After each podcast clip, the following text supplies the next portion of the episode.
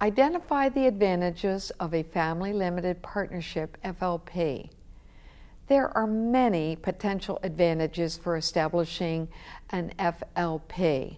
For estate planning, typical objectives of a FLP and advantages are to create valuation discounts, centralized management, asset protection from an individual partner's creditors or ex spouse, income shifting to family members who are in lower income tax brackets, retention of control by the senior generation, avoidance of ancillary probate, ease of making gifts through transfers of fractional property interests, and the formation of a structure to mediate disputes between family owners.